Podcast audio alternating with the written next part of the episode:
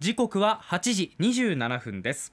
続いては純駆動那覇店店長森本浩平さんがお送りするコーナー森本クリニック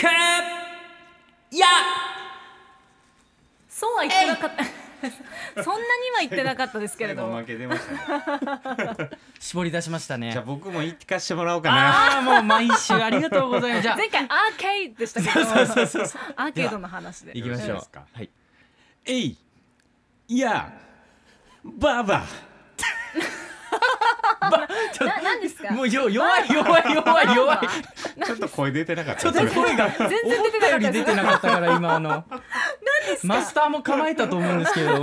ねすいませんもうなん針か触れてないなと思ったはずちょっと聞いてる方大丈夫ですかねイラッとしなかったですか大丈夫でしょうこの後挽回していきますよ はいはい、こええこれちょっと意味がありましてね、はい何ですかバーバって言いましたよねバーバーはいジャパネットの馬場さんと月曜日にお会いしたんですあいらっしゃってましたからあねそうでしたよねそうそうそうそういらしてたいやーめっちゃ嬉しくて、うんもう僕馬場さんのトークがね、うんすごすぎて、うんまあ一時ね出番前によく聞いてたんで、はいもうサイボーグのようなトークですよね。 何もう機械みたいだもっうこたれ何言って時間通もりにそう合わせて返してくれるからってねえそうそうそうでサイボーグ馬場さんじゃないですかみたいなちょちょっともう引いてましたけどキーボード馬場さんではないです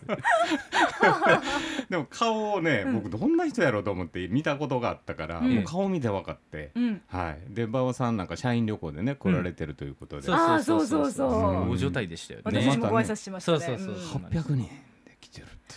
800あれ人500人じゃなかったっけどんどん増えてってる馬場さん自体が把握されてないのかななんかあ多のすぎて話によると吉川さんという方のお話によると馬場さんちょっと盛る癖があるっていう情報がありましたのでまあ300人ぐらい持ってる可能性はありますねなるほど。うんこれは職業柄で職す業かのね。職業なのかなとかねまあ馬場さんたち帰ったかそうなんねですよはい楽しんでいたあでしょうかの馬場さんと会ったという話でした。ねはいだからバーバだったんですねもう一ついいですか。もう一つなんでしょうかグルクンさんのイベントがようやく。おおそうなんです。これはちょっとお話しとかないとね、あの前ちらっとね、うんグルクンさんの、えーイベントが純駆堂であるよとお伝えしたんですが、はいえーなんと、えー明日ですね。明日あ明日はい。明そうで日す明よ日4時からですね。 11月12日土曜日明日の午後4時からはいうんはいはい。今は歌舞伎町におられるグルクンさんですが、そう明なんです日は純駆堂にいるということなんでね。今日のうちに帰らないといけないんですよ。だからそうですよね、はいはいそうかちょっとなんか喉の調子がっていう話をされていたんですあそうですねブルックンさんね、うんそうそうそう、まあ明日はね朝ダメで多分復調してるはずなんで。ああそうです か舐めていただバッいチて。リもうバリバリバリ戻ってますよ。 グルクンさん明日楽しみにしております。さあはい、よろしくお願いしまはす。い、よろしくお願いします。はい、今日はです一節ねで、すねタイトルから言いましょうね。うんブルーゾーンセカンドエディションという本なんですね。なんだいなんだいなんだいってなりますようね。んブルーゾーンというのはね、実はね、世界の、はい長寿お国長寿地域長寿地域に指定された箇所がブルーゾーンと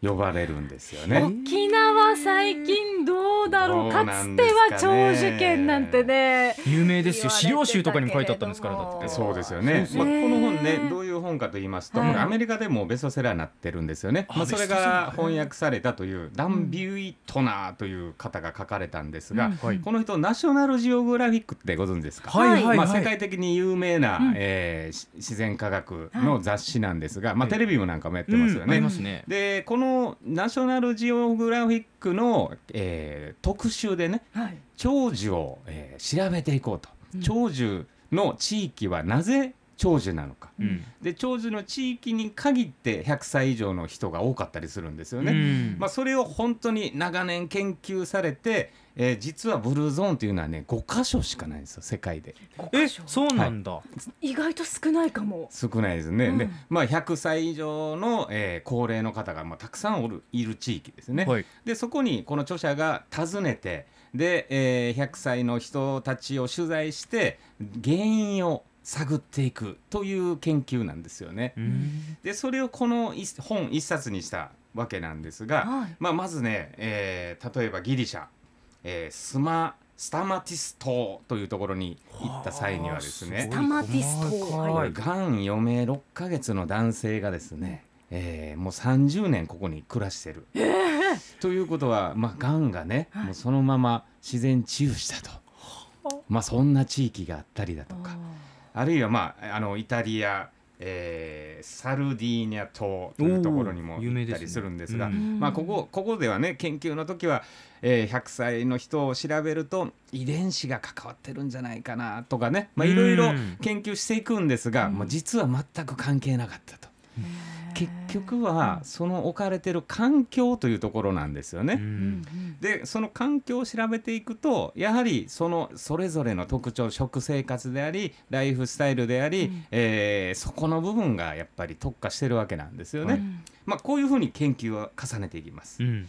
では最初出ましたよねこの5地域にですねなんと沖縄が入っておりますあーよかっ入ってるんですよそうなんだすごいですよねじゃあこの方は実際沖縄に足を運ばれて運ばれてまあす、そうですか、たで、えー北部の方にね研究所も作ってたようなんですそうなんだ知らなかった結構ガチでで大宜味村のね、あうんこれもう世界的に有名な方のようなんですが、うん奥島牛さんという、うんまあ、100歳超えた方なんですけどね、はいまあ、この方を、えーもうブルーゾーンの象徴として まあもう関東からこのこの奥島牛さんが出てこられるんですが、うんまあそこでねいろいろもう長年こう付き合って沖縄の、えーこの長寿はどこが原因なのかうんというのを探っていかれてるんですよね。はいまあ、そもそもですねあのふと、えー考えれば長寿のはい平均寿命、これ世界ランキング1位は日本なんですよね。うんあーもう世界でも日本そでっかその中でもねえ女性に関しては沖縄県が1位なんです。うんうんあうん女性かはい、はい、そうなんです。まあそこにね、えーこの方が研究していくわけなんですが、へーこの本から何が読み取れるかというとね、はいえーまあ人生何が大事なのか、何が豊かなのか、この100歳にたちの、えー世界各国の方たちにも共通していることがいろいろあるんですよね。うんそれはもうこう人生に目的を持たずにね、うんやはり今を、えーしっかり生きるというところにあって、うんこの本書を読めば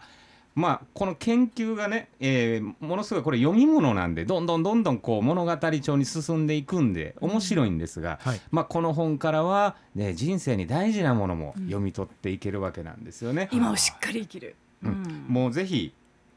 読んでいただきたいと思うんですが、うん実はこのね役者うん日本の役者がはい琉球大学の荒川教授なんです。そうですかもう荒川さん自身も27歳に沖縄に移って、はいえーやはりこの沖縄のブルーゾーンに魅せられてですね、うん人生が変わった一人なんですよねう。はい、もうぜひこの一冊読んでいただきたいと思いま面白す。そうなるほどはい、今日ご紹介いただいた本改めてですが、えーブルーゾーンズはいですねセカンドエディションということで、はい、サブタイトルが、はいえー世界の100歳人に学ぶ健康と長寿9つのルール」という一冊です。はいもうタイトルの通り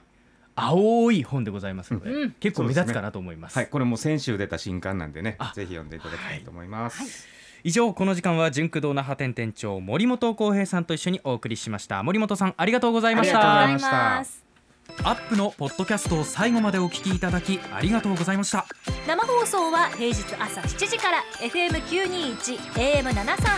RBC ハイラジオ県外からはラジコでお楽しみくださいい